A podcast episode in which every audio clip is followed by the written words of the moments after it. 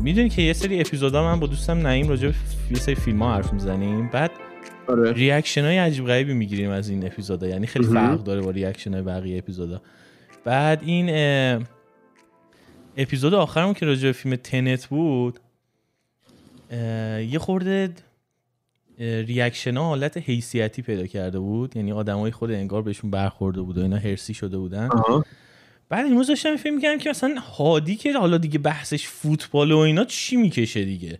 چون حالا ببین بحث طرفداری تو سینما وجود داره. مثلا آدمی مثل نولان و نمی‌دونم چه می‌دونم مارولیا با دی سی و اون ورنه استار وارز با ستار ترک و اینا. ایناش وجود داره. ولی هیچ وقت به شدت فکر نکنم ورزش بشه هر ورزشی. و حالا تو یه پادکستی داری که میشینین نظراتتون راجع فوتبال میدین دیگه شما فکر کنم دیگه ته فوش خورین دیگه ببین اصلا دست رو دلم نذار که فراتر از خون و این حرف هست.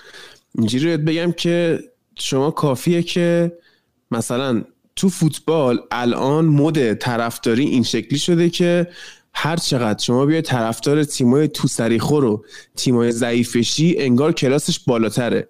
آه. یعنی طرف میاد مثلا میگه که من رفتم در مورد ناتینگهام فارست مطلب خوندم می‌خوام برم طرفدار اون شم.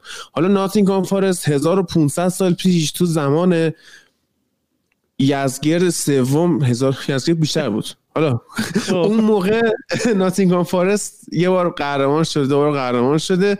طرف یاد میگه من رفتم این کارو کردم دیگه الان من خیلی خفنم. بابا جمع کن. بعد یه اتفاق جالبی افتاده.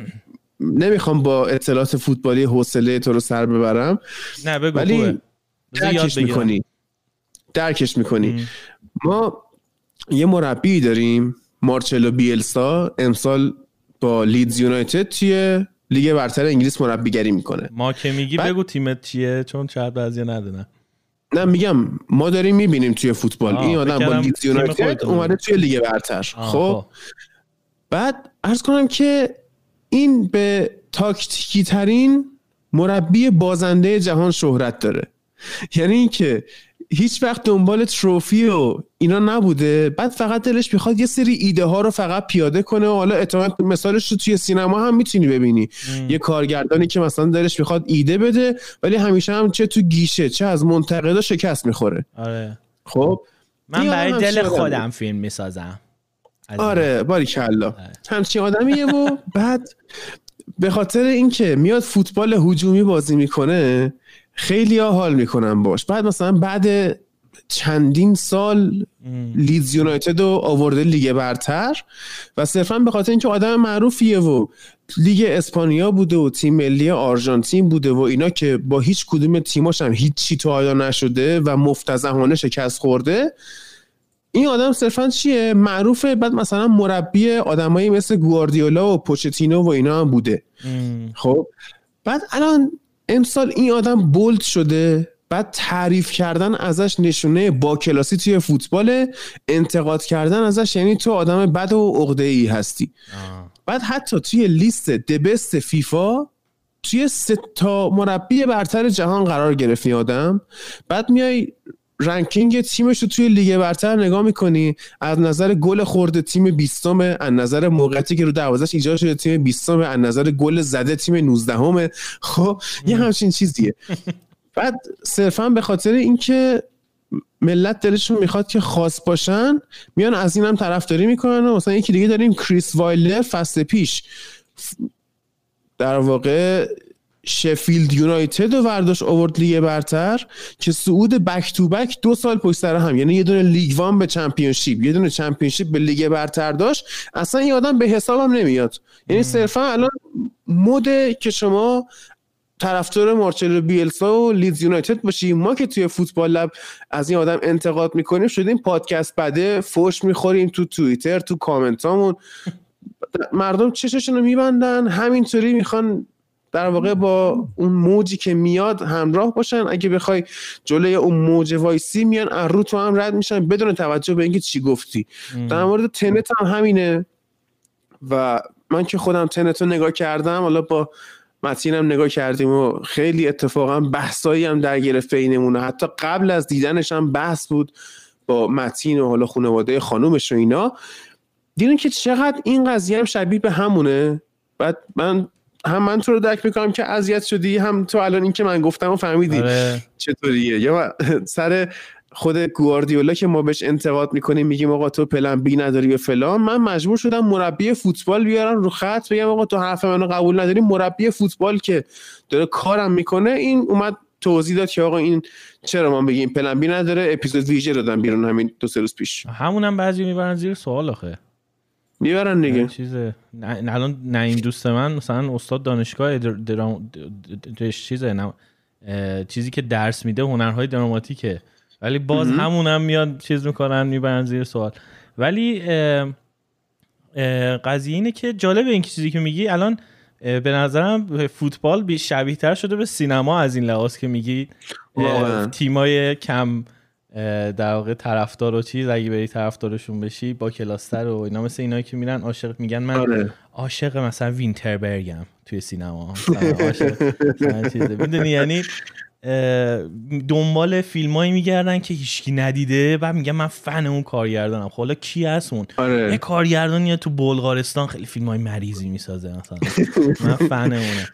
بعد چیزه... واقعا طرفدار بورات ساگدیف یه شخصیتی که تو قزاقستان واقعا آدم شریفیه. به نظرم همین رو باید بچسبیم بهش. توی اون قضیه هم که میگی جزء ستای بالای چی شده گفتی؟ تو ستای بالای فیفا. یعنی فیفا هم توی این موجه قرار گرفته. بعد مثلا بقیه رو نمی‌بینه.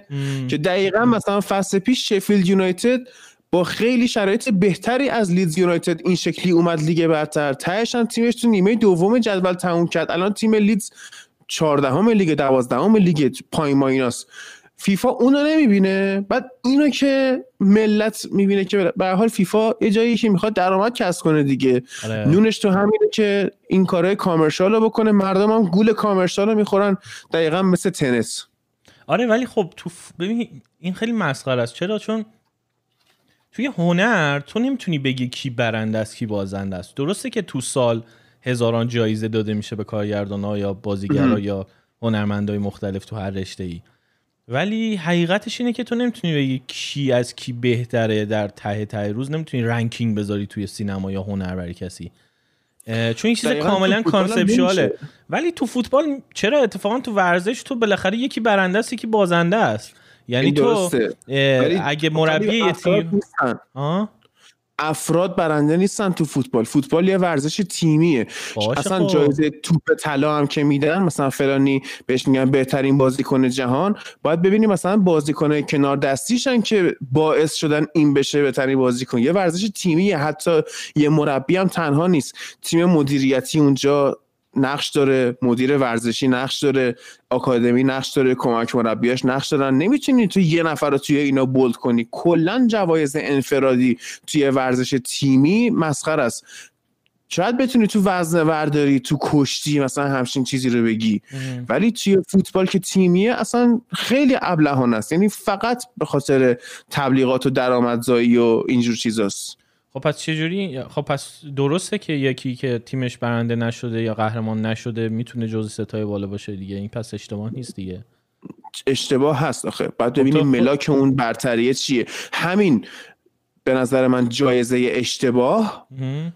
خب ملاک های اشتباهی هم داره. آه. چیه ملاکاشون مثلا برای مربیگری؟ من فکر می‌کردم خب قاعدتا اون کسی که تیمش بیشتر برنده میشه و به مربی بهتری باشه دیگه.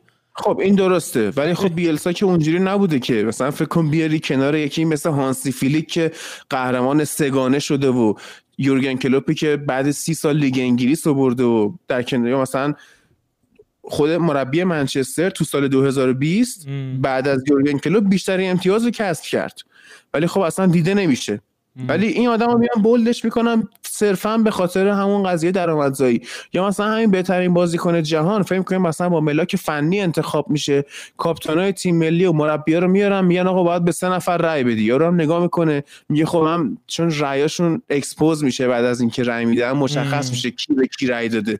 طرف میگه خب من اگه مثلا به مسی و رونالدو رأی ندم زشت دیگه آبرون میره. بعد رأی رو وا می‌کنی. همه مسی رونالدو در حالی که فصل پیش مسی و رونالدو خیلی نقش خاصی هم نداشتن. مسی که تیمش قهرمان لالیگا هم نشد. رونالدو هم که به حال تو یوونتوس که تیمش قهرمان شد اون انتظاری که ازش داشتن توی لیگ قهرمانان مثلا خیلی به درخشه و اینا نبود.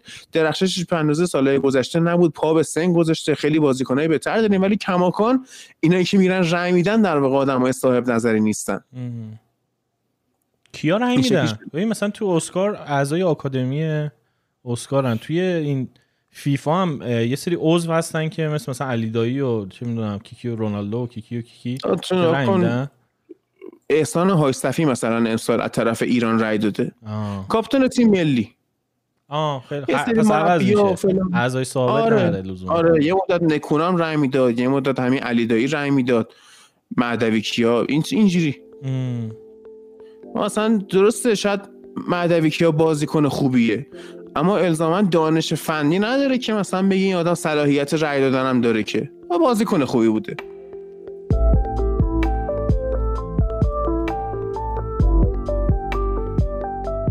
سلام من تاها هم این تک صدایی که شما شنیدین یه بخش کوتاه از یه گفتگوی خیلی خیلی طولانی تره که توی کانال اصلی رادیونیست می‌تونین بشنوین. لینک اپیزودهای اصلی رادیونیست توی اپلیکیشن های مختلف توی توضیحات اومده. اگر هم دوست که از رادیونیست حمایت کنین لینک حمایت توی شو یا توضیحات پادکست هست همینطور روی وبسایتمون رادیونیست